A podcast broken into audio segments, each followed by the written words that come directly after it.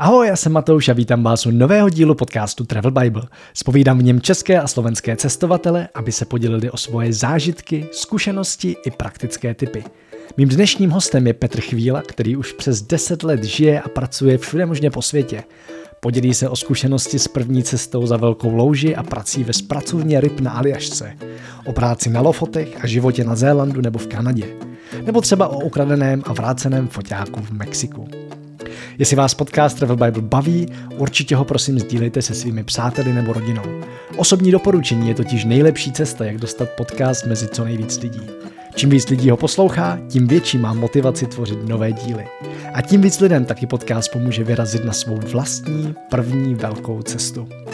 Všechny odkazy, další epizody podcastu i pár fotek najdete jako vždy na travelbible tečka cz lomeno podcast.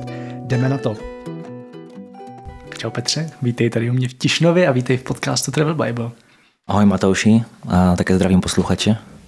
Ty seš člověk, který mi napsal sám, že by tady mohl mít zajímavý témata, který bychom mohli probrat, a já jsem schválně se tě jako dopředu až tolik nevyptával, protože mě celkem zaujalo, že cestuješ už jedenáct let, všude možně po světě, a zajímavé, jak ti to vlastně napadlo před těma jedenácti rokama se sebrat a vyrazit někam jinam.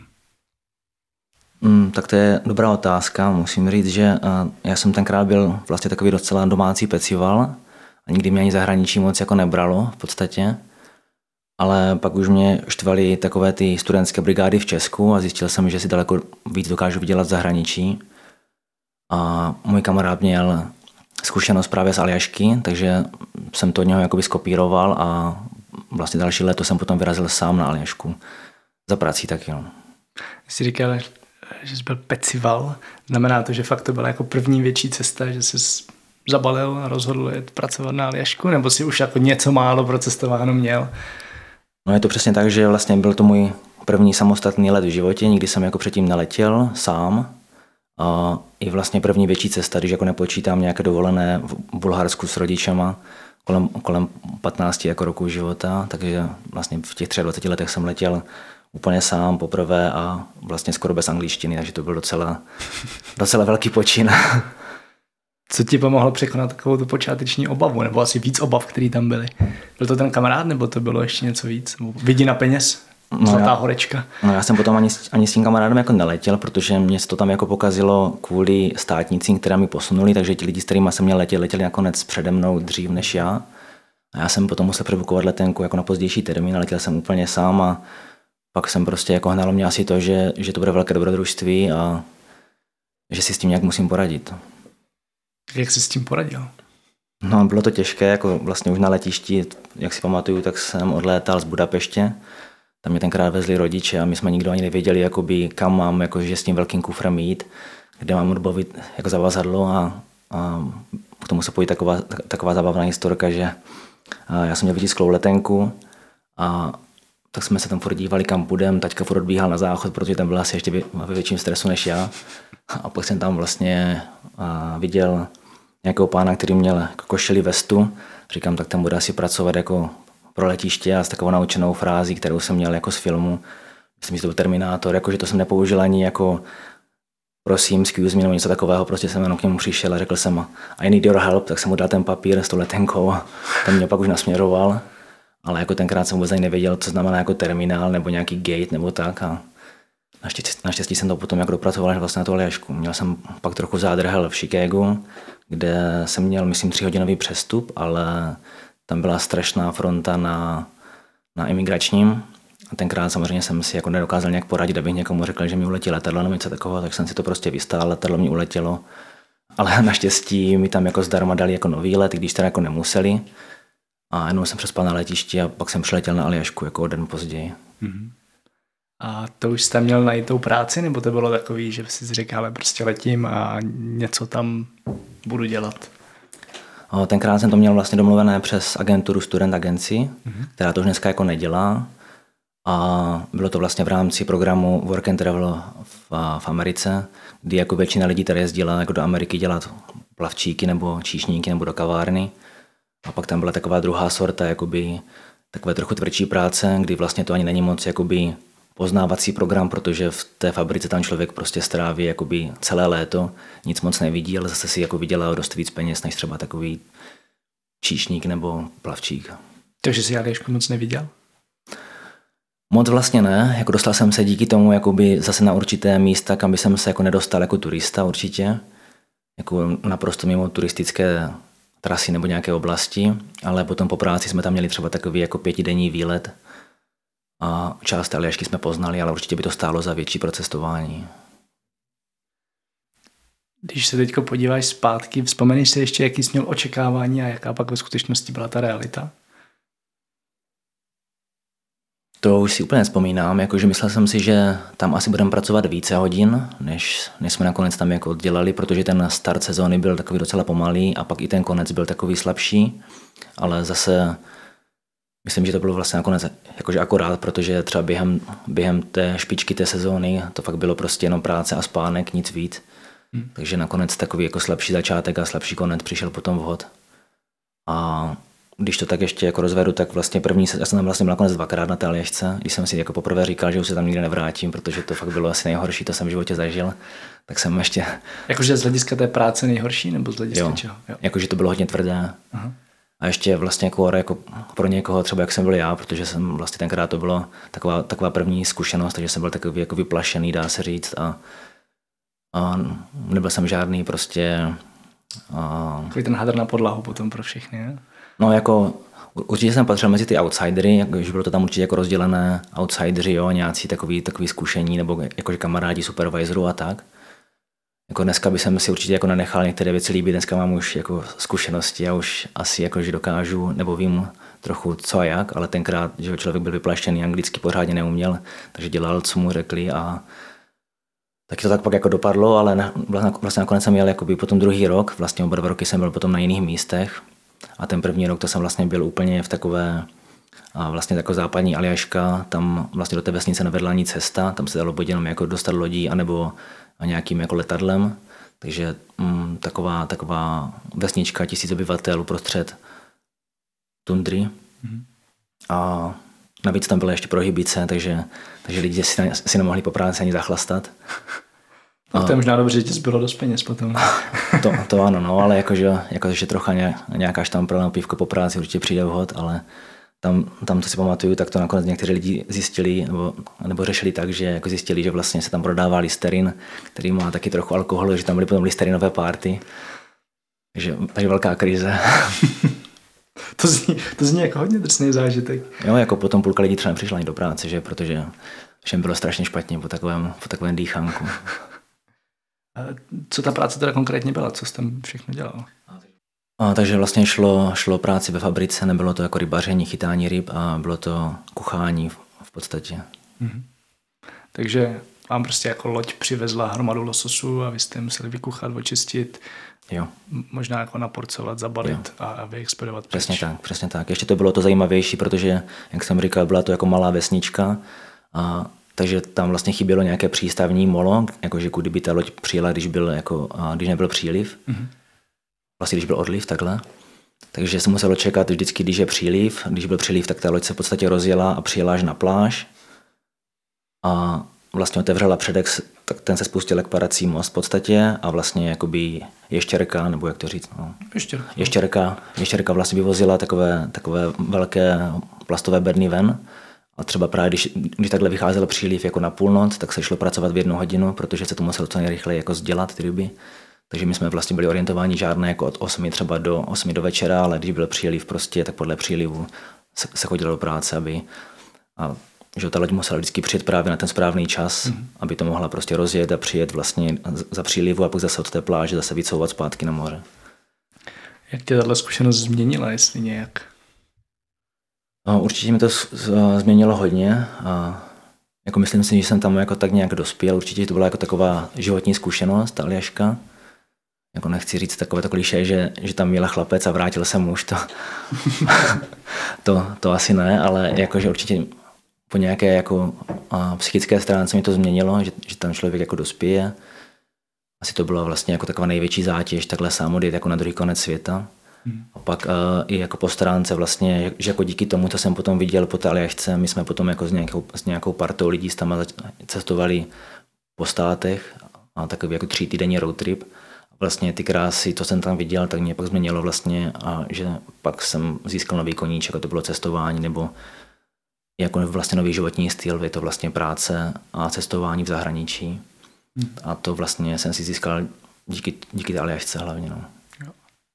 Tak pojďme trošku víc do současnosti. A ty jsi relativně nedávno byl v Mexiku a mě teď pobavilo, když jsi říkal, že jsi tam vlastně byl na dobrovolnickém projektu, který jsi domluval skrz Evu Kubátovou, která byla nedávno tady v podcastu Travel Bible, autorka Mexikopédie. Tak mi ho tam pověz víc, protože mě obecně dobrovolnický projekty dost zajímá a zajímají a posílám na ně kohokoliv, koho můžu, protože si myslím, že to je jedna z nejlepších příležitostí, jak poznat svět a a hlavně poznat místní lidi úplně jako jinak, než když tam přijedeš. Jak, i, i, i jinak, než když tam přijedeš jako baťuškář, na to, že jako když někam přijedeš jako takový ten klasický turista na pláž, jo. Tak mi pověz, o co šlo a co jsi tam dělal a, a všecko, všecko, všecko mi pověz. No dobře, takže já jsem se vlastně během, během roku dva tisíce dvacet, vlastně během covidu, jsem se snažil jako, nebo jako, že to byl můj sen, je do Afriky a dělá tam dobrovolníka, ale jako rád bych, jako, nebo chtěla jsem, ať to má nějaký větší přesah, ne jako by někde stavit školu nebo pomáhat v hostelu, chtěla jsem, jako, aby to byl nějaký dlouhodobější projekt, ale díky covidu se mi nedařilo nic najít a pak jsem vlastně slyšel podcast právě s Evou Kubátovou, která, která jako hezky mluvila o Mexiku a tak mě napadlo prostě, proč ne třeba Mexiko, nikdy jsem o něm nepřemýšlel, tak jsem jí napsal a tam mě právě propojila s jednou holkou z Mexico City, která vlastně, vlastně pomáhá a, takovému kmenu, který se nazývá Trikis. Mm-hmm. Takže tam mě propila s tou, s tou jakoby šéfkou nějaké té nadace a nakonec to dopadlo tak, že vlastně v březnu a, dva tisíce dvacet jedna jsem se odletěl do Mexika. V podstatě plán byl takový, že dva měsíce budu cestovat a měsíc a budu v Mexico City a budu vlastně fotit a natáčet videa pro tu organizaci. Takže byla to i pro mě taková výzva, protože nikdy jsem jako neměl zkušenost s natáčením, spíš, spíš jako nějaké focení, hlavně krajiny, já jsem tam portréty. Takže vlastně to byl ten, jako, to byl ten účel a to byla ta pomoc, ale ještě stále jako na tom pracujeme a s tou nadací, protože to ještě není úplně hotové, takže ten projekt vlastně to byla spíš taková první fáze, kdy jsem to tam jako nafotil, ale ještě, ještě se na tom dál musí jako pracovat a dokončit to. Co jsi tam teda konkrétně zažil? Protože vlastně dovedu si představit, že pokud máš fotit nějaký takový projekt, tak musíš jít fakt jako za těma místníma lidma a, a trošku je pochopit, jakým způsobem žijou. Tak mě vlastně zajímá, co jsi z toho odnes a, a jaký to pro tebe bylo? No já jsem jakoby paradoxně s těma místníma lidma úplně moc kontaktu nebyl, a, protože řekl bych, že to, by, že to je takové, takové společenství, které jako nepustí jenom tak jako někoho mezi sebe, ale samozřejmě to byla jako výborná zkušenost vůbec je jako vidět a pozorovat. I třeba natáčet teda ty, jako ty rozhovory, které byly ve španělštině, tam jsem jako moc nerozuměl, španělsky neumím, ale, ale odnesl jsem si z toho jako výbornou zkušenost i to, že bych jsem se tam třeba někdy rád vrátil a možná je jako víc poznal, nebo víc jako do toho nějak zabředl, do té jejich situace, do toho, do toho problému. Vlastně tam se jako týkalo to, že to byla jako nadace, která se zajímá o, o design, vlastně oblečení a ta moje šéfová jim vlastně pomáhala trochu přetvořit jejich výrobky, které oni vyrábí, aby byly trochu modernější, aby si je vlastně jako dokázali koupit i jako lidé v dnešní době, aby mohli nosit jako do práce a během jako normálního života, aby to nebyly takové jenom tradiční oby, jako oděvy, jako kroje. Mm-hmm. Takže to jsme tam zkoušeli nafotit a myslím, že to je jako velice, velice zajímavý projekt. Takže myslíš, že se tam vrátíš, budeš tam pokračovat? A teď ten plán určitě nemám, ale jako kdyby ta možnost byla, tak bych jsem se tam určitě rád vrátil. I jakože i po návratu z toho Mexiko, z Mexika nebo z Mexico City jsem přemýšlel, že by vlastně bylo úplně fajn si najít třeba práci v takovém městě jako je Mexico City. Jakože určitě bych to neřekl předtím, protože jsem měl jako dost velké předsudky. Jsem si říkal, taková aglomerace dvacet dva milionů lidí, jako jaké to tam bude a jak, co, to, co to vůbec je taková, taková obří aglomerace s tolika lidma, že to musí být hrozná masa.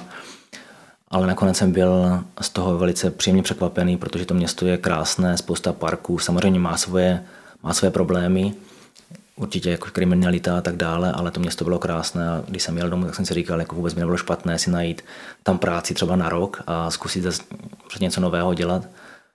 Hmm. Takže, takže jsem dobral jakoby takovou možnost třeba do budoucna. Co teda teď všechno na cestách děláš, když to máš jako spojený s prací, tak a pokud jsem to správně pochopil, jako střídáš vždycky období, kdy někde pracuješ, pak jako jenom tak cestuješ, tak co jsou ty věci, které tě teďko živí? Tak je to velice různorodé. Já jsem teda, jak jsem říkal, tak jednou, jedno období jsem vlastně kuchal ty lososy, pak jsem dělal um, animátora v Řecku, což bych určitě doporučil třeba lidem, vysokoškolákům, kteří chtějí taky zažít jako jináčí léto než v Česku. Tak je to... Vždycky řekne animátor, já si představím toho, kdo dělá animovaný film, nebo jako animace. Já chápu, co to je, jenom jakože uh, myslíš tím, uh, řekněme, v podstatě průvodce v rámci zájezdů.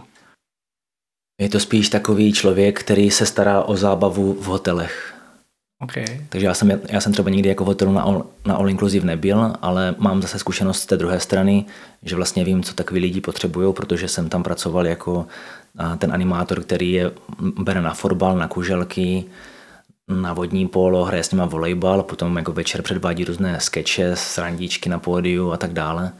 Takže to vlastně byla třeba jedno, jedno léto má práce na pět měsíců.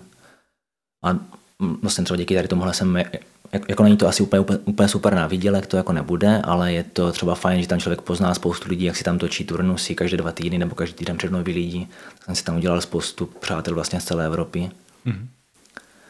A dál jsem pracoval například jako, dá se říct, dá se říct pokojská nebo houseman v podstatě v hotelu v Kanadě, kde jsem jako rok pracoval v horách, takže jsem se staral o uklízení jako veřejných prostor hlavně, zavírání, otevírání bazénu.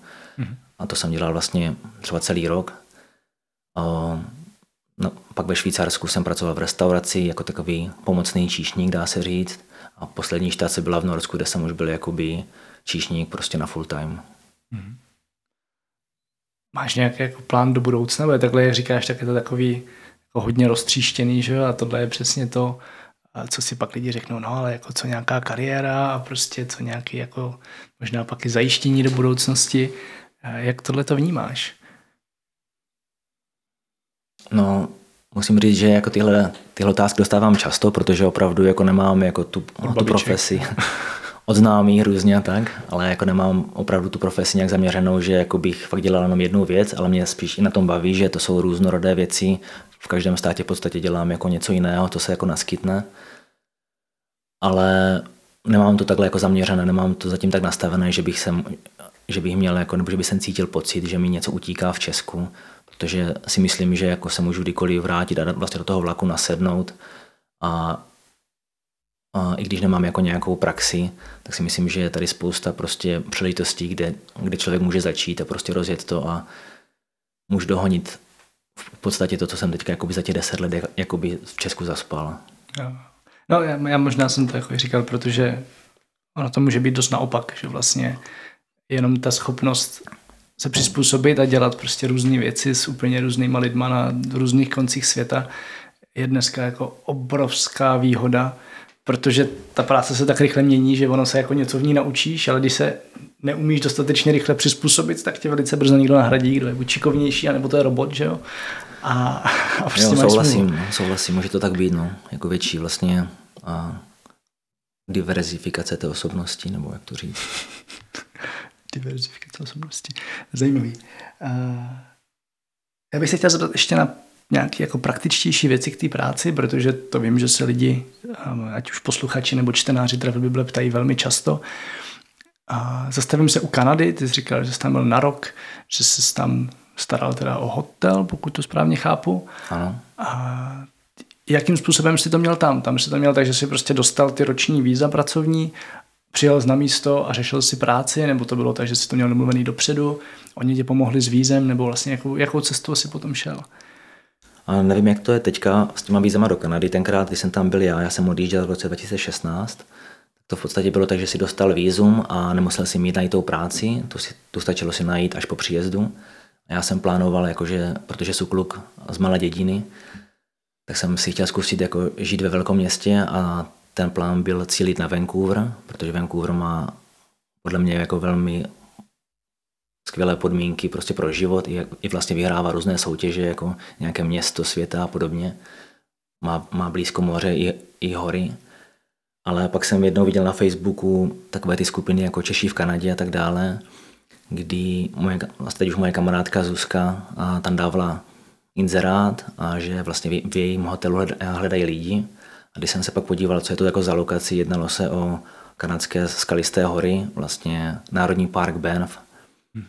A když jsem pak viděl ty, no, ty fotky z toho místa, tak to vlastně překopalo celý můj plán. A po příletu do Vancouveru jsem chytil autobus a jel jsem právě do hor. A ona mi vlastně tu práci zprostředkovala. Já jsem teda musel jako absolvovat pohovor po příjezdu, ale jako věděli tam o mě díky té kamarádce. Aha. A nakonec jsem tam zůstal celý ten rok. Takže jsi vůbec neskusil, neskusil život ve Vancouveru? Prostě ne, vůbec ne. A... Pouze jako turista, asi, asi, asi dva dny jsem tam byl jako turista, ale pak jsem teda frčil už pracovat. A v tomhle případě jsi tam měl tak, že jsi tam měl nějaký jako delší volna na cestování, nebo to fakt byla zase práce, prostě každý den s nějakým volným víkendem možná? Byl to vlastně klasický systém, klasický život, pět dnů práci, dva dny volno, případně pokud člověk si chtěl vybrat dovolenou, tak jsem byl, myslím, jednou na dovolené, když jsme si někam zaletěli, třeba na čtrnáct dnů, ale jinak jsem, jsem mohl tu Kanadu poznávat právě jako o víkendech. Nebo nebyly to vlastně víkendy, protože to jsou ty nejvíc busy dny, že jo, v, a, v téhle branži, takže třeba čtvrtek, pátek nebo středa, čtvrtek jsem měl volno, to byl můj víkend a takhle jsem vlastně zkoumal ty hory. Což, což fakt máš takovou jako omezenou, omezený rádius, že jo? Protože v Kanadě to úplně není, že by ses na víkend zajel na druhý pobřeží nebo na druhý no. konec. No, to je, to je pravda, Kanada je vlastně strašně velká, takže bylo to spíš, spíš to okolí, jako národní parky v okolí, HKOčka, dá se říct, HKOčka v okolí, ale stejně i tak za dvě léta jsem tam to prostě neprošel všechno, protože je tam toho spoustu, co vidět. Mm-hmm. Co potom teda ve Švýcarsku, protože to je za mě taková hodně specifická země, která se vlastně tváří, že to je součást Evropy, že máš to tady kousek a pak tam přijedeš a zjistíš, že spousta věcí funguje jinak, i když spousta jich funguje velmi podobně. A jakým způsobem jsi hledal práci tam a jak to tam probíhá? No, tak Švýcarsko to byl taky takový nápad, jako který vznikl hmm, vlastně náhodně, když jsem přemýšlel s přítelkyní, jako kam, kam se vydat, kde se dají vydělat peníze a vlastně díky tomu, že ono umí dobře německy. Já jsem byl teda taky němčinář, proto, jak jsem říkal, vlastně na Aljašce byla velmi slabá angličtina, ale dneska je to úplně naopak. Němčina je úplně pryč a neřeknu skoro nic. Takže vlastně díky její němčině jsme vlastně dostali práci a vlastně ve Švýcarsku v horách, nedaleko Interlaken. A já jsem teda si myslím, že, že, že jako kdyby nebylo jí, tak tu práci nedostanu, protože já jsem tam pak dělal takového pomáhače, kde mi stačila angličtina, ale myslím si, že prakticky všichni, kdo chcou jít jako za prací do Německa či, či do Švýcarska, tak prostě musí aspoň ty základy jako němčiny mít. Ale mně teda stačila ta angličtina, takže jsem to tak trochu vyhaluzil. A jak to tam je, když chceš pracovat? Přeci jenom už to není Evropská unie, musíš mít nějaké povolení, nebo jak to vlastně funguje? Ano, musíš mít povolení a bylo to tak, že jsem teda musel získat vlastně pracovní smlouvu od zaměstnavatele a s tím jsem potom šel jakoby na nějaký okresní úřad, kde jsem dostal potom potvrzení, potvrzení vypsali se formuláře, dostal jsem jakoby takové místňácké í dé kartu a vlastně na základě tohohle už jsem se mohl jako nějak prokazovat a tak dále. Takže to není něco úplně vyloženě složitýho, spíš prostě formalita a chápu to teda správně, že musíš mít práci a s tím potom žádáš o povolení. Ano, je to tak. Vlastně oni tam mají jako více druhů víz. Byly tam nějaké sezónní na tři měsíce. Pokud máš práci domluvenou třeba na tu dlouhou sezónu, jako třeba na pět měsíců, jako jsem to měl já, tak jsem pak dostal jako roční víza. Mm-hmm.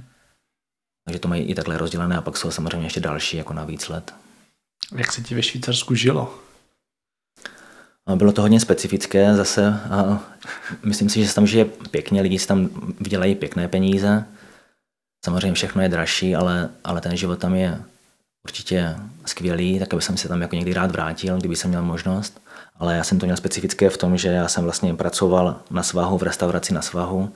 Bylo to přes zimu, takže to byla taková restaurace, kde si lidi během lyžování zastavili na oběd nebo na nějaký na kafe a zároveň jsme v té restauraci i, i, i spali, takže potom, když vlastně vyply vleky a my jsme měli konec práce, tak už nešlo jako nic moc co dělat, protože jsme byli fakt na tom svahu, pět hodin tma, takže ten můj vlastně život v podstatě v týdnu byl hlavně jenom pracovní, a když jsem měl volno, tak se pak šel někam podívat, ale zase všechno bylo prostě pět měsíců pod sněhem, takže taková, taková jednotovárná krajina, určitě v létě je to něco jiného. Takže jsi lyžoval prostě?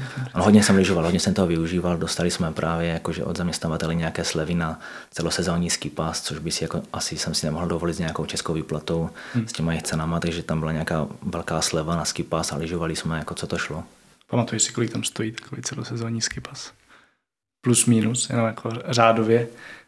E, teď nevím, ale musel bych si to vyhledat. A, tak tím pádem asi pojďme dál a pojďme do Norska, protože to je trošku podobný případ jako Švýcarsko. Zase je to Evropa, úplně to není Evropská unie, takže tak jako nemůžeš asi jen tak přijet a říct si, ale teď tady půjdu pracovat. A proč ses rozhodl pro Norsko a jak jsi tam pak tu práci našel? A, tak musím říct, že Norsko, stejně jako Švýcarsko, bylo takový můj jako evropský sen, kam jsem se chtěl jako někdy podívat, spíš jako turista to většinou bylo. Já jsem měl vždycky takové jako naplánované, že Švýcarsko, Norsko, Island, tak teď už mám vlastně jako dvě země z tohohle svého bucket listu jako splněný. A takže to tam jako vždycky nějak bylo, to Norsko. A práci jsem si vlastně našel, takže jsem se začal dívat vlastně ve skupinách na Facebooku, což teďka začíná být můj takový jako zdroj prací, kdy vlastně se přidám do skupiny jako Češi v Norsku i jako nějaké mezinárodní, třeba jako Jobs in Norway. Mm-hmm. A takhle vlastně odepisuju vlastně na nabídky, které tam lidi vyhazují. A tady v tom Norsku to bylo tak, že se mi asi z šesti jako odeslaných e-mailů vrátili čtyři, že, že by chtěli Skype pohovor. A hnedka ten jako druhý, jsem už, už jsem si domluvil práci, že, že mi ten zaměstnavatel jako sedl a jakoby... Když to tak řeknu, tak bylo to vlastně práce na, na norských Lofotech, když to ty ostatní práce byly jako někde lokalizovány, někde jako ve středu Norska. Bylo to za stejné peníze jako na hodinu. A mně už z toho vyšlo, že vlastně tohle jsou Lofoty versus střed Norska. Jako neříkám, že je to nuda, ale prostě Lofoty, to je nádhera. Takže pro mě to byla jasná volba. Takže takhle jsem si vlastně vybral ty Lofoty kvůli té lokalitě a kvůli tomu, že i vlastně ten, ten, ten první dojem z toho pohovoru byl asi nejlepší. Mm-hmm. Takže prostě komplet všechno na dálku. Jo, jo. A co se týče zase nějakého povolení, tak funguje to podobně, prostě, že máš práci, dostaneš povolení a můžeš pracovat. Přesně tak, přesně tak. tak tady to vlastně dokonce bylo, že jsem pracoval už jako pár dnů v podstatě na, na základě té pracovní smlouvy. Až když, až když jsem dostal volno, tak jsem si potom zajel zase na ten úřad, kde jsem pak vyplnil formulář a dostal jsem potom jakoby nějaké pracovní I D číslo, mm-hmm. s kterým jsem se potom už jakoby... mohl někam registrovat do, jako do jejich systému důchodového a podobně. Takže to vlastně funguje takhle jednoduše, protože i Švýcarsko, i Norsko je součástí evropského hospodářského prostoru. Takže tam je, tam je to jako něco jednodušší než ostatní státy mimo E U. Kdyby někdo chtěl takhle začít cestovat a pracovat, pracovat podobným stylem jako ty, co bys mu poradil do začátku? Na co by se měl třeba připravit? Nebo co, co udělat jinak než ty? A tak určitě bych jako doporučil lidem, aby se nebáli, protože často si myslím, že lidi říkají to, že, že nikam jít nemůžu, protože nemají jazyk a neumí dost dobře anglicky nebo německy. Tak jako já věřím tomu, že právě to je ta cesta, že když, že když neumíš ten jazyk a umíš ho fakt jenom trochu, tak se toho neboj, protože tam se rozmluvíš. To je určitě to, to základní jako pojítko. A doporučil bych, nebo co mám já takovou zkušenost, tak je to, že bych doporučil každému, aby když už tu práci dostane, aby svých prvních čtrnáct dnů té práce prostě pořádně zabral, tak to aspoň se snažím dělat já, jako zabrat víc než nějaký standard nebo průměr, protože během těch prvních čtrnácti dnů si člověk vlastně buduje to jméno, jak ho potom vidí třeba ten šéf nebo supervisor. Mm-hmm. A pak už je jako v pohodě být takový normální pracovník, ale prostě jako, jako nespadnout nespadnou hnedka během prvních těch dnů do takové nějaké sekce takových těch lůzrů nebo takových těch jako... Těch lenochů. Těch lenochů, no. Třeba právě na té Aljašce byl takový kluk. Vlastně ta Aljaška byla zajímavá v tom, že tam bylo spousta, spousta lidí od Uherského Hradiště a z Ostravy a já jsem tam potkal třeba kluka, který bydlí dvě vesnice od mé vesnice a nikdy jsme se neznali, až jsme se potkali na Aljašce. No a ten kluk tam dostal potom přezdívku Weak and Lazy, jako... slabý a líný, takže to, to, člověk, to, to, úplně, nechceš, to člověk úplně nechce. Takže To, to, to je takový můj tip, jako zabrat prostě víc než je standard na začátku. Mm-hmm. Máš nějaký takový jako sen na zemi, kam by si takhle chtěl vyzkoušet, jako pracovat a žít a, a do toho cestovat? A všechny je špatná odpověď.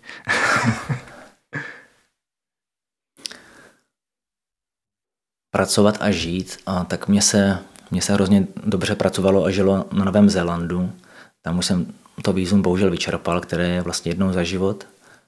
Ale kdyby byla možnost, kdyby tam potřebovali víc pracovníků, tak se tam rád jako vrátím. Ale třeba mě určitě mě jako láká takový ten nedostižitelný kontinent, kontinent Antarktida. Ale tam, tam práci dostane člověk jenom s nějakým velice specifickým zaměřením. Hmm. Takže to, je, to asi zůstane snem. Tak nemusíš, že? Můžeš tam být třeba pilot vrtulníku a zase piloták na vrtulník si můžeš udělat. Tak popřemýšlám o tom. Přemýšlím, kdo mi to vyprávěl. Někdo takhle vyprávěl právě, že lítal po Aljašce, teda po Aljašce, po Antarktidě s vrtulníkem. Ale to je nějaký Čech. No to je jedno. Uh, tak kdybys měl jako tady jo. potřebu. Tak, tak nedávno jsem viděl inzerát novinář, že česká stanice, česká výzkumná stanice hledají pokrývače na Antarktidu. Hmm. Toho jsem ještě právě nikdy nedělal, tak kdyby jsem měl zkušenost, tak už se tam hlásím. Mě zajímá, kde se cítíš doma, jestli vůbec někde. Doma se cítím určitě u nás doma na dědině v Drslavicách. A tam jsem vyrůstal a tam jsou moje kořeny. I když teďka v poslední době a jsem tam málo, vlastně dá se říct, že od devatenáctého roku mého života, když jsem začal chodit na vysokou školu, studoval jsem šest roků, jsem tam byl málo, pak začalo cestování, že spousta vazeb jako přetrhaných, spousta lidí jsem, spoustu lidí jsem viděl velice málo, anebo ani ne na takové úrovni, jak bych jsem si představoval, protože to byli třeba nejlepší kamarádi a teď už se nepotkáváme, ale je to normální, že ty vazby se přetrhají, ale domov jsou Drslavice. Jak to máš třeba s kamarádama? Protože tohle vím, že je zase téma, který cestovatelé obecně hodně řeší, nebo kamarádama. Kam, kamarád, s kamarádama myslím, že to je jednoduchý, ale s těma přátelema, takovýma těma fakt jako blízkýma lidma, a který jsou často na celý život, tak jakým způsobem s nima udržuješ, jestli vůbec nějaký takový máš, jakým způsobem s nima udržuješ kontakt a, a, a ten vztah? To je taky dobrá otázka. Já musím říct, že jsem takový sentimentální člověk a prostě pro mě jsou i jako ty bývalé vazby nebo bývaly vždycky pro mě hrozně důležité, tak mě to vždycky hrozně mrzelo, že jako díky tomu, že jsem byl pak pryč, pak se vrátím jako domů na třeba dva měsíce a nejsme schopni třeba s tím člověkem, který byl můj nejlepší kamarád, se jako sejít, potkat se na pivo. Tak mě to dřív strašně mrzelo, teď jsem si na to asi zvykl, nebo jsem to jako nějak pochopil asi, že to prostě nejde, že tak to prostě bývá, že vazby se přetrhají, vzniknou nové vazby. Ale s těma nejlepšíma kamarádama to mám tak, že se snažíme jako potkávat, jak to jde, že jsou lidi, třeba mám jedno z nejlepších přátel v Jeseníku, což je třeba čtyři hodiny vlastně od nás, jak z Jižní Moravy. A když to jde, tak se, tak se potkáme čtyřikrát za rok, když jsem jako doma v nějakých těch jako Těch, v těch zastávkách, kdy přijedu domů jakoby na, jako na tu dovolenou, v podstatě domů na měsíc, dva, tak se, tak se to tam nějak vejde a potkáme se. A další vlastně kamarády mám také roztroušené jakoby třeba na okrese, řekněme někoho v Praze, takže se to tak snažíme jako lepit. Samozřejmě to není takové to kamarádství, který má člověk, který prostě žije pořád v Česku, že se třeba potkává s někým každý měsíc, tak takhle to bohužel není, ale jsou prostě lidi, když jsem byl prostě na Zélandu a pak jsem cestoval, byl jsem rok a půl pryč, a pak se potká ten vlastně u piva a ta konverzace vlastně začne tam, kde skončila předtím, a to se mi na tom vlastně hrozně líbí, že jakoby tam ta mezera s tím člověkem vůbec nebyla. Mm-hmm. A, že, a že se prostě jede dál a takových prostě takový lidi existujou a mám takových pár lidí kolem sebe, s kterými vždycky prostě navážem tam, kde jsme skončili. Jak to pak máš teda s partnerskýma vztahama? Protože ty jsi zmiňoval přítelkyni, že jsi s ní byl ve Švýcarsku, takže pokud to správně chápu, tak nějaký z těch cest proběhly s přítelkyní, ale zároveň vím, že to je hodně těžký a že tohle cestovatelé řeší fakt strašně moc, pokud cestuješ dlouhou, dlouhou dobu a střídáš destinace a ještě na těch cestách pracuješ, tak je vlastně těžký jako najít životního partnera, který to má podobně. Tak mě zajímá, jak to máš ty, nebo jak jsi to měl předtím klidně. Tak určitě tohle je pravda, že pokud je člověk cestovatel anebo má toulavé boty, tak potřebuje k sobě někoho, kdo to má stejně, protože asi neustále udržovat vztah na dálku, kdy jeden v Česku a druhý je pryč, to asi nejde. Takže já jsem to měl tak, že třeba v Kanadě jako na Zélandu jsem byl s přítelkyní, s bývalou přítelkyní a ta to měla podobně, vlastně jako zamilovaná jako do cestování. Teď vlastně Švýcarsko, Norsko a také s přítelkyní a taky je vlastně zapálená do cestování. Sama už předtím, než jsme se poznali, toho taky spoustu projela. Takže jsme si vlastně jako v tomhle jako sedli a našli se, dá se říct. Je to pak něčím specifický, to, že najednou nejsi sám a, a řešíš ten život vlastně jako v zahraničí s tím jedním člověkem? Mám třeba pocit jako za sebe, že to pak je takový mnohem blížší, intenzivnější, protože řešíte všechno to, co přichází nějakým způsobem spolu. Tak ty tam máš to porovnání, tak jakoby zkus to jenom porovnat. Asi se nedá říct, že by jedno bylo lepší a jedno horší, to určitě ne. Spíš je to jiný. No musím říct, že vlastně oboje dvoje má své výhody. Já jsem teda toho sám, jakoby solo, solo cestovatel neprojel až tak moc, jak by jsem chtěl. Vlastně v podstatě, když jsem cestoval takové ty větší výlety, tak to jsem byl jako zadaný. V podstatě cesta po Mexiku byla taková první větší solo a pak ještě po Zélandu. Mm-hmm. Když jsem cestoval a, asi měsíc a půl, než přišel covid, tak to bylo taky takové solo cestování, takže oba má své výhody, ale myslím si, že vlastně, když je člověk sám, je to, je to super na to, že potká víc lidí. Vlastně je jako otevřený víc, víc kontaktům a, víc, a lépe naváže spojení s ostatními lidmi, kdežto když je v páru nebo ve skupině v podstatě už, už nikoho víceméně nepotřebuje, protože už tam máš tu svoji spřícněnou duši. Mm-hmm. Takže musím zase, ale zase na druhou stranu, když cestuješ to přítelkyní, tak určitě to ten vztah stmelí.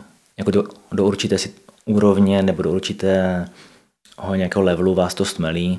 Pak může být prostě problém, že už jste spolu až moc. To se třeba stává v případech, kdy máte stejnou práci, tím pádem máte stejné směny. Já jsi si říkal, v tom Švýcarsku si říkal, že vlastně jste byli jako zavření přes týden víceméně v jednom baráku, byli jste tam spolu, tak to jako není asi úplně easy.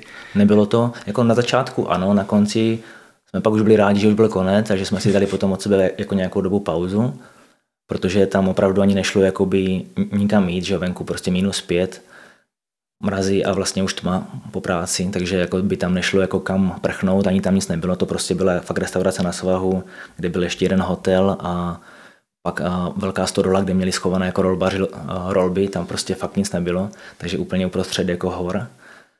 A takže jako tam moc toho prostoru na únik nebyl, takže to je třeba ta, ta situace, kdy vlastně může potom dojít jako k nějakým kolizím, ale tam jsme to naštěstí jako ustáli. Tam ani vlastně nemáš jiný pokoj, do který by si mohl zdrhnout moc, ne? Jako jste měli jeden, jeden na bydlení a no, maximálně do kuchyně. Mohl do kuchyně nebo jako na bar a tam nějakou flašku jako čapnout a jako, jako na taněčku vypít. Ty jsi úplně, než jsme začali nahrávat, tak jsi zmiňoval s Mexikem historku s ukradeným foťákem, což mě docela zaujalo. Tak jestli to teď můžeš říct posluchačům na záznam, tak budu velmi rád. Tak určitě tuhle historku můžu zmínit. Já jsem to vlastně vytahoval ven, protože jsem jako říkal, že spousta lidí má fakt jako smůlu, že třeba vyjede poprvé, po druhé a hned mu někdo prostě čmajzne batoh, jo, jeden nočním autobusem třeba jenom přes Španělsko a vystoupí ráno z autobusu a prostě jeho krosna pryč. Je to někdo prostě jako čorne, že? A já jsem teda říkal, že já cestuju teď jedenáctým rokem jako různé destinace Asie, Jižní Amerika a prostě buď mám štěstí, nebo jsem na to takový háklivý, celkem jako bojím se o svoje věci, takže se mi vlastně nikdy nic špatného nestalo, že by mi nikdo něco ukradl, až vlastně loni v tom Mexiku, kdy to zase ale bylo ne od někoho cizího, já jsem se tam hlavně bál prostě o ty Mexičany, že jsem si dával pozor a mi tam jako někdo něco nevytáhne z kapsy, nebo ať mi právě ne, že, že ukradnou celou krosnu, to by byl prostě průser. A právě se mi to stalo tam, kde jsem to vůbec nečekal a bylo to vlastně na hostelu. Situace byla taková, že já jsem sebou měl jako noťaz, foťák, dva objektivy, protože jsem tam hlavně měl fotit a ten vlastně, vlastně etnický, tu etnickou skupinu. Mm-hmm. A když jsem jel autobusem do jednoho města v Chiapas, tak jsem se tam potkal s Kolumbíkou, která se snažila jako uchytit v Mexiku jako taterka a dali jsme se nějak do řeči. Jako vtipné to bylo v tom, že ona neuměla vůbec anglicky a já jsem neuměl španělsky, takže jsem to bral zase jako, že se trochu posunu dál v tom, v tom, v tom levelu španělštiny. Nakonec jsme se ubytovali spolu na hostelu, měli jsme takový ten dorm pokoj asi jako pro osm lidí, ale byli jsme tam sami dva. a večer jsme šli na jídlo a tam už mi to mělo být jako podezřelé, protože a, ta holka zmiňovala, že vlastně nemá žádné peníze a že si myslela, že jsem ji pozval na večeři, jestli to zaplatím i za ní. Tak já jsem to samozřejmě jako nebral jako pozvání, jsem to prostě bral, že každý cestujeme, jakože svojí cestou, jenom tady jsme se na chvilku spojili. Ale tak říkám, OK, asi má prostě jako nějaké, nějaké problémy, tak, tak jsem to za ní zaplatil. A pak se šlo jako spát a to na mě zkoušela, jestli jako jí nějaké peníze půjčím, že mi to určitě vrátí. Tak to jsem jako zase říkal, že ať se nezlobí, ale že jí fakt nemůžu nic půjčit, protože už ji v životě neuvidím. No a když jsem vlastně ráno sešel nasnídat, už jsem měl jako zbalené všechny věci, protože jsem se měl někam přesunovat, tak jsem měl všechno zbalené, šel jsem se nasnídat, ona ještě spala na tom jejím lůžku. Když se vrátím, ona už byla pryč, jako na zemi takový bílý prášek rozsypaný, jsem tomu moc ne, jako nevěnoval pozornost a kontroluji si věci a foťák pryč. Takže jsem tam jako zavolal toho majitele, tak ten hned tak kontroloval, co to je za prášek, že to, že to bude asi vysypaný kokain. No a já samozřejmě jsem měl všechny prostě orgány v těle stáhlé, že, že prostě foťák pryč, na něm všechny fotky, které jsem jako za ty dva měsíce v podstatě, jako co jsem byl v Mexiku, nafotil. A že teď vlastně už se můžu zbalit a jet domů, protože a to, proč jsem měl jako přijet do toho Mexico City a vlastně fotit tam, tak teď je to v čoudu, protože nemám foťák, že tak co tam budu dělat. Školácká chyba, si nezálohuješ fotky v průběhu. No, je to tak. A, takže už jsem, už jsem přemýšlel jako o tom, co vlastně budu dělat dál, jak, jak teďka s tím foťákem. Samozřejmě ona, a, už jsem na ní měl Instagram, tak jsem se, jakože jsem se jí chtěl zeptat ráno, jo, jako to se stalo, jestli to nebyla ona. A teď jsem ji už nemohl najít na tom Instagramu, protože mě blokovala, že? Takže to bylo úplně jasné, že to vzala ona a nakonec a přes někoho jiného, z jiného Instagramu jsme si tam dopisovali, v podstatě ona tvrdila, že to, že to nevzala, že to nemá a pak najednou teda otočila, že mi ho teda nechá, a to bylo až teda večer, že mi ho nechá v nějaké restauraci, že pak napíše, kde ten foťák je. Už se, ne, už se nechtěla potkat, asi se bála, že tam přijdu s policajtama nebo že jí něco udělám, že jí prostě zlámu ruky nebo tak. Což jako v tom... Uh, jak jsem byl pod parou, tak nevím, co by se tam stalo, jak by to předání jako dopadlo, takže pak mi napsala prostě, kde ten, kde ten foťák jako je. Jsem tam přišel, no, číšník mi ho předal jako bez, bez nějakého poškození, prostě v pořádku a tak jsem vlastně získal foťák zpátky ještě ten den a bylo to opravdu dobrodružství a asi jsem měl veliké štěstí. No, myslím, že ta holka možná, jestli vystřízlivěla po nějakém delíriu drogovém, pak možná svědomí nějaké...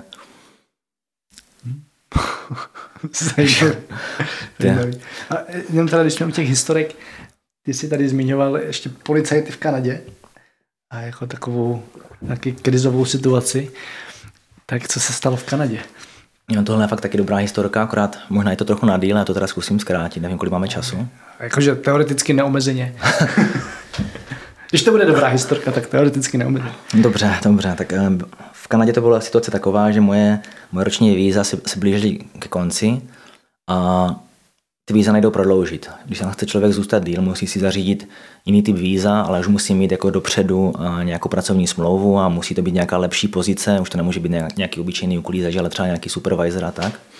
Ale někdo mi tam informoval o tom, že existuje taková šedá zóna.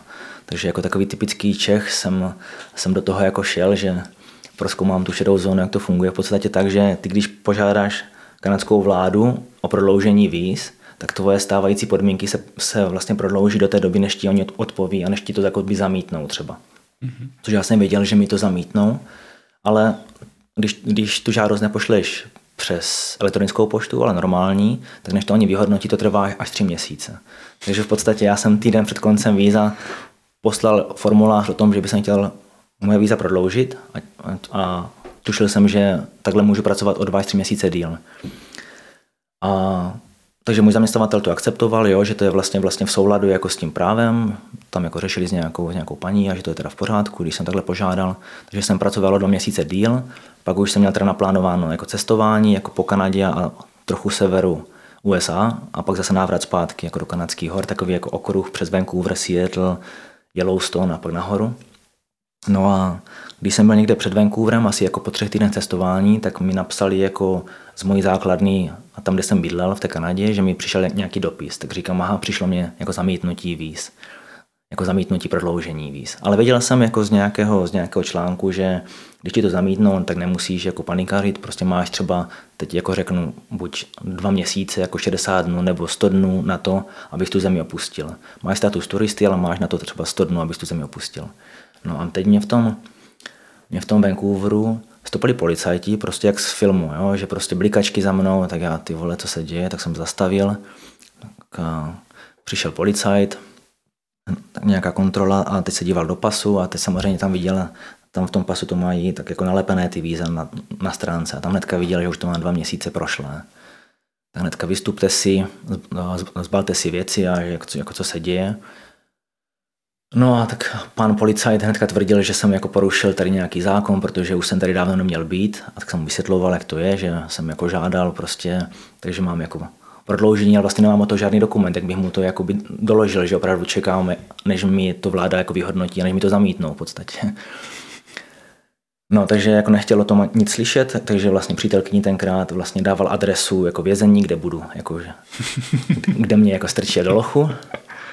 A říkal, no, že jako dneska je sobota, v nedělu tam právník není, v pondělí je svátek, takže v úterý budeš mluvit s právníkem, do té doby budeš jako ve vězení, pak nejspíš jako ti jako odsoudí v podstatě velice rychle a poletíš domů na vlastní náklady. Jak jsem si říkal, tyjo, tak to je super, takže třeba polovina vydělaných peněz padne na nějakou letenku, jako, která bude jako first class, protože když ti koupí letenku den předem, že jo, tak tam už jako není moc volných normálních míst. Říkám, to se ještě teda vrátím třeba dva měsíce dřív domů, přítelkyně teďka bude muset jet sama zpátky ty dva dny, aby tam prodala auto a jako zbalila nám věci, to je teda trapas, to bude prostě, to je, to je jako hrozné, už jsem to jako viděl docela černě, jo, že mě tam zabásnou. A pak svítla jako naděje vlastně v tom, že až budu mluvit s tím právníkem, takže mu to jako vysvětlím, v to, ponděl, v to úterý za ty tři dny mu to vysvětlím, jak to vlastně je, takže vlastně mě určitě propustí. A... No ale pak zase jakož našeptávala takové to, takové to podvědomí, no jo, ale tři dny ve vězení, tam ti, tam ti černí kluci, už jsem to viděl, jak mi tam někdo háže jako ve sprchách mydlo, toho jsem se tam docela jako bal, co, co, co tam jako, co tam nastane. No ale tak každopádně mě jako chtěli, a pan policista teda, ať se zbalím, takže jsem si rychle zbalil nějaké trenýrky, ponožky, náhradní tričko, upřel mě o auto, no, vlastně jak úplně z filmu, četl mi ty práva, dával mi klepeta, já jsem měl ruky za zádama, opřený o auto, četl mi ty práva, pak mě teda jako vedl přes tu ulici, jsem se cítil jako hrozně trapně, jak nějaký, prostě, jak nějaký kriminálník. Tak mě vedl k, vlastně k tomu jejich policajním autu, otevřel dveře a teď za člověk, jak to zná z těch filmů, jak ten každý prostě podřadný policajt vás tam trochu postrčí, ale ohne tu hlavu trochu, ať se tam nepraštíte do hlavy, že? Tak samozřejmě tenhle to neudělal, tak jsem se tam pořádně práskl do hlavy. Já si říkal, ty on se nedívá snad na filmy, neví, že to má dělat. Tak jsem tam tak seděl prostě ruky za zádama, no ale pořád jsem se jako snažil se jako obhájit, že jsem jako nevinný, tak on mu to pak nedalo a zavolal jako na, na, na imigrační, tam, tam mluvil s nějakým, s nějakým imigračním úředníkem, který mi teda jako tvrdil, a tohle musím jako zdůraznit, že tady je fajn, že člověk zná svoje práva, i, kdy, i, i když je v takovéhle zemi jako vyspělé jako je Kanada, člověk zná svoje práva a když mluví dobře anglicky, tak se z toho dokáže dostat, protože tady nastala jako situace, kdy ten imigrační úředník si tam jako rozklikl tu moji složku a říkal mi, já vás tady vidím, vám, vám vypršelo vízum, vy jste o něco požádal, mám to tady ve složce, ale vidím, že, to, že, že vám to bylo zamítnuto. Nemůžu to otevřít, nevím, co tam je, ale vidím zamítnuto, musíte jako urychleně opustit zemi. Takže vlastně je to v pořádku, že vás tady zatknou. A já jsem mu tvrdil, že ať se na to podívá, že to tak určitě není, zase mi tvrdil už asi na potřetí, že to nemůžu otevřít. A když mu říkám, já ale vím, že tam je nějaký paragraf, který říká, že když mi to zamítnete, tak mám sto dnů na opuštění Kanady. A najednou jsem takové to simsalabim, aha, už mi to jde otevřít, už mi to jde, tak vidím, ano, máte pravdu, takže mě zase pustili. Takže jsem si říkal, kdybych to takhle jako nedokázal okecat, nebo kdybych tam byl jako třeba spousta lidí, tam bylo jako se špatnou angličtinou, byli se tam rozmluvit, ti by si to neobhájili, jo, takže by je prostě vyhostili, nevím, jestli za to pak měli nějaké body navíc, to nevím. Každopádně jsem jako docela vystresovaný, jsem si pak sedl do auta. Takže byla až tam praslivovice jako na stres hnedka. To nešlo jako jinak a pak jsem to jako vydýchával nějakou dobu. No. Jsem mohl pak strávit fakt jako tři, čtyři dny ve vězení. Takže jsi pak urychleně opustil Kanadu, nebo jsi tam zůstával v šedé zóně? No pak už to ani ta, ta šedá, vlastně šedá zóna pak nebyla, protože jsem oficiálně teda měl jako to razítko, že mám na to sto dnů a pak jsem si asi na čtyři dny z doma užil Vancouver. Pak jsem vlastně jako cestoval přes tu Ameriku, jak jsem to měl naplánováno, jako do toho Yellowstoneu. A pak, když jsem zase vyjížděl zpátky do Ameriky, a do Kanady z té Ameriky, bál jsem se, aby tam nebyl zase nějaký problém, že tam mám třeba záznam o tady tomhle, ale paní na hranicích to vlastně byl jiný jako pře, m, přejezd. tak paní na hranicích mi dala prostě štempl, že mám zase jako vlastně nové turistické víza vlastně od začátku, že jsem to měl jakoby znova posichrované, že Aha. zase mám jakoby dva, tři měsíce, nebo jak to tam teďka na turistu, že nakonec to dopadlo velice dobře, ale trochu jsem se tam jako zapotil. No. Co se sám o sobě na cestách naučil? Naučil jsem se o sobě to, že si dokážu poradit v mnoha situacích, které by mě ani třeba nenapadly, že můžou nastat, ale člověk je vlastně nenaplánuje třeba životem v Česku. A naučil jsem se taky asi to, že a, mi, mi třeba vyhovuje to solo cestování. Jako nezažil jsem se mu teda tak moc, ale dřív určitě ne. Na začátku jsem byl takový ten, který musí být v té skupině, kde se cítí v bezpečí. Mm-hmm. Takový ten, takový ten neotrkaný cestovatel, takový ten začátečník v podstatě. Ale postupem času jsem se naučil i jako tu věc, že vím, že se mi to líbí i jet jako solo. Že prostě mi to třeba v nějaký věcech dává jako jiné věmy a jiné, uh, jiné výhody to má než třeba, třeba ve skupině. Že opravdu člověk možná má víc času, kdy je třeba často sám, třeba v tom dopravním prostředku přeměstňuje se z místa A do místa B. Může to, může to okolí víc vnímat, protože je tam sám, takže ty Takže ty smysly jsou takové trochu vyostřenější, je víc opatrný, víc, víc si všímá toho kolem sebe. No a vlastně se mnohem častěji zdá s někým do řeči, že? To už se tady hmm. zmiňoval. Jo, jo. Přesně takový to, že často tě lidi pak oslovují sami, když tě vidí samotného. Hmm. Málo kdy tě osloví, když je vás víc. Je to tak, no. Takže možná tohle jsem se právě naučil, že z takového toho ve skupině v tom bezpečí, kdy to někdo zařídí, kdy to někdo domluví, někdo ví co a jak, hmm. si, si to vlastně jako, že sám, sám musím hmm. zařídit. Změnil jsi nějak názor na svět, když se jako podíváš zpátky těch jedenáct let, když jsi poprvé odjížděl a jak to vidíš dneska? Mm, dneska si určitě myslím, že v podstatě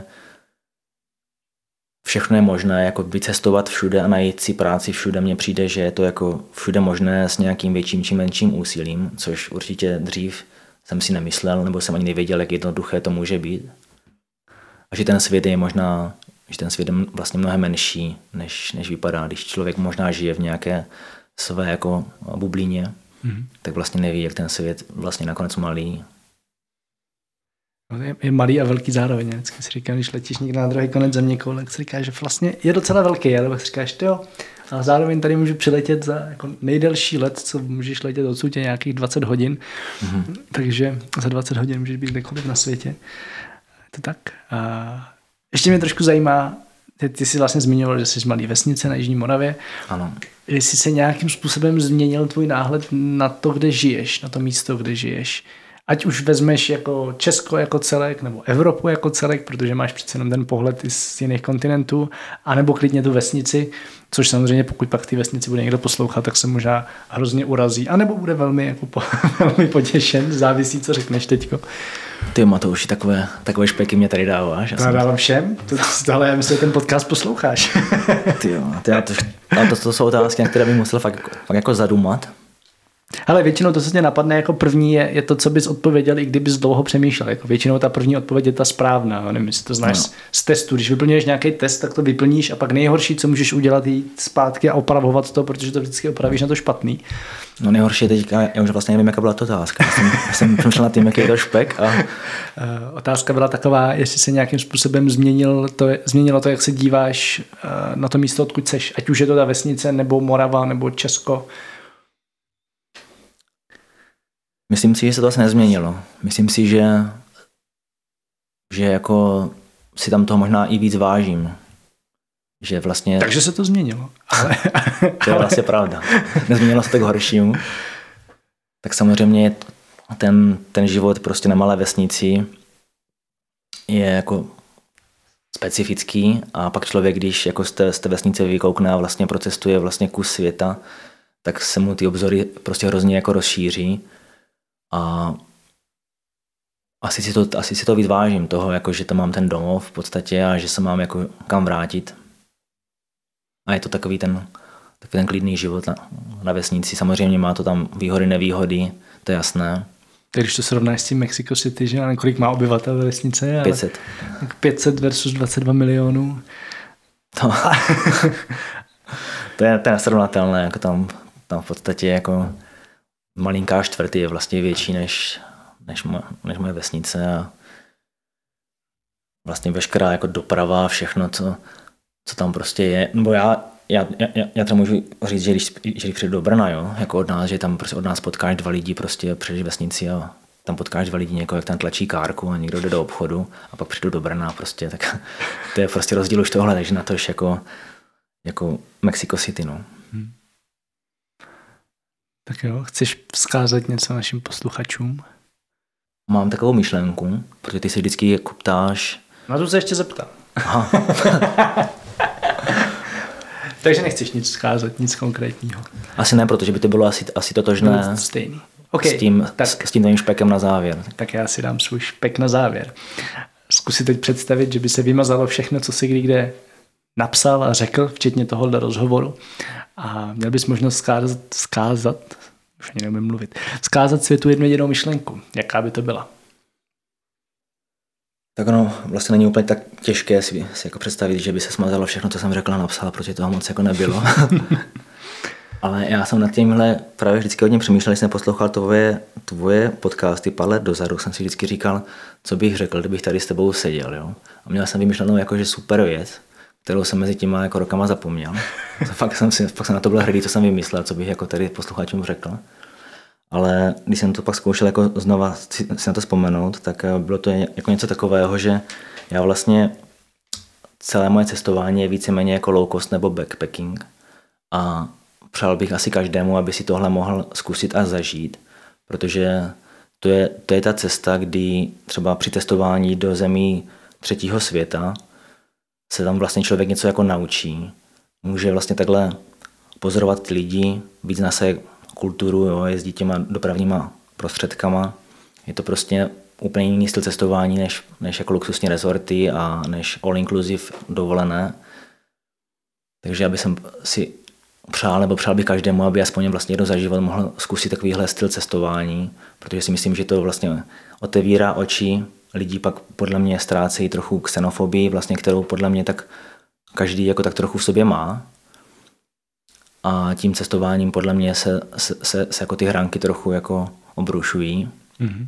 A mám tady ještě nějakou poznámku, že vlastně nakonec pak i lidé si, si víc váží toho, jak to máme my v Česku, že vlastně spousta lidí nadává, ale když pak vidí, jak se žije jinde, že u nás jsme, jsme zvyklí na to, že máme bezpečnost v podstatě na vysoké úrovni, zdravotnictví, dopravní infrastrukturu, fungují nám bankomaty, může si člověk vybrat peníze, nestojí na, na každý bankomat patnáct lidí frontu, jako třeba, jako třeba v Mexiku. Hmm. Takže podle mě tenhle styl cestování, kdy, kdy nejsi uzavřený v tom, v tom rezortu a vidíš, jak funguje ten svět jinde, tak to umožní i to si vlastně jako ocenit, jak to v Česku máme.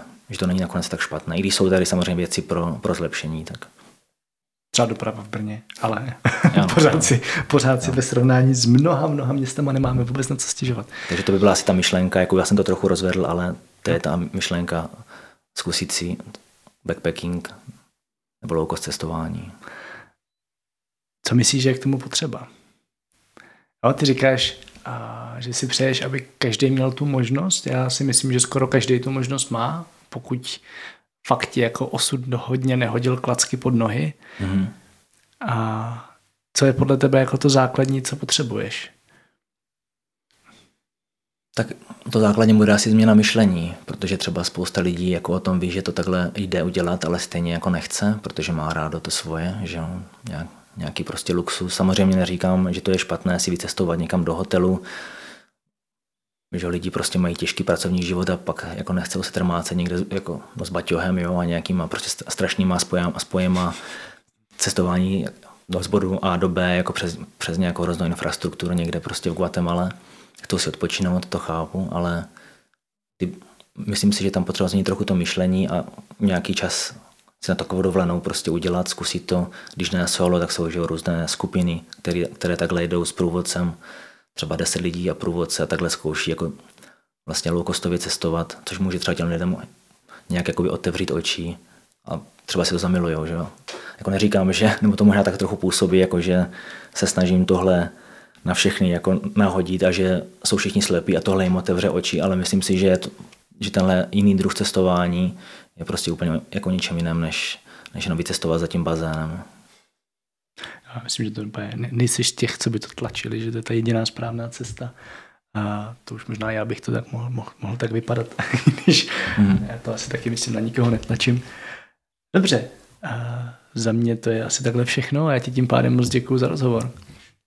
Já také děkuji Matouši a bylo mi ctí tady být a nahrát tenhle podcast s tebou. Rádo se stalo. Tak jo, připomínám, že odkazy a všechny další díly podcastu Travel Bible najdete na travelbible.cz lomeno podcast. Jestli se vám podcast líbí, určitě ho prosím sdílejte se svými přáteli nebo rodinou. Osobní doporučení je totiž nejlepší cesta, jak dostat podcast mezi co nejvíc lidí.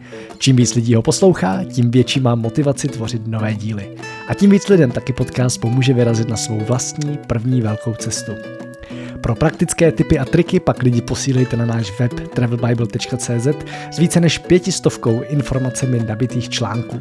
Spoustu ucelených užitečných informací pak samozřejmě najdete v naší knize Travel Bible o tom, jak cestovat chytře, levně a pokud možno opravdu dlouho. A naše druhá kniha Travel Jobs vás pak nasměruje k více než sto třicet pěti způsobům, jak si na cestách vydělávat a cestovat tak třeba non-stop. Obě taky objednáte na travelbible tečka cz. Aby vám neutekly další díly podcastu, přihlaste si odběr na Apple Podcast, Spotify, Pocketcast či kdekoliv, kde posloucháte své podcasty a budeme rádi, když nám tam necháte krátké hodnocení. Zatím čau, cestujte a těším se v příštím dílu naslyšenou.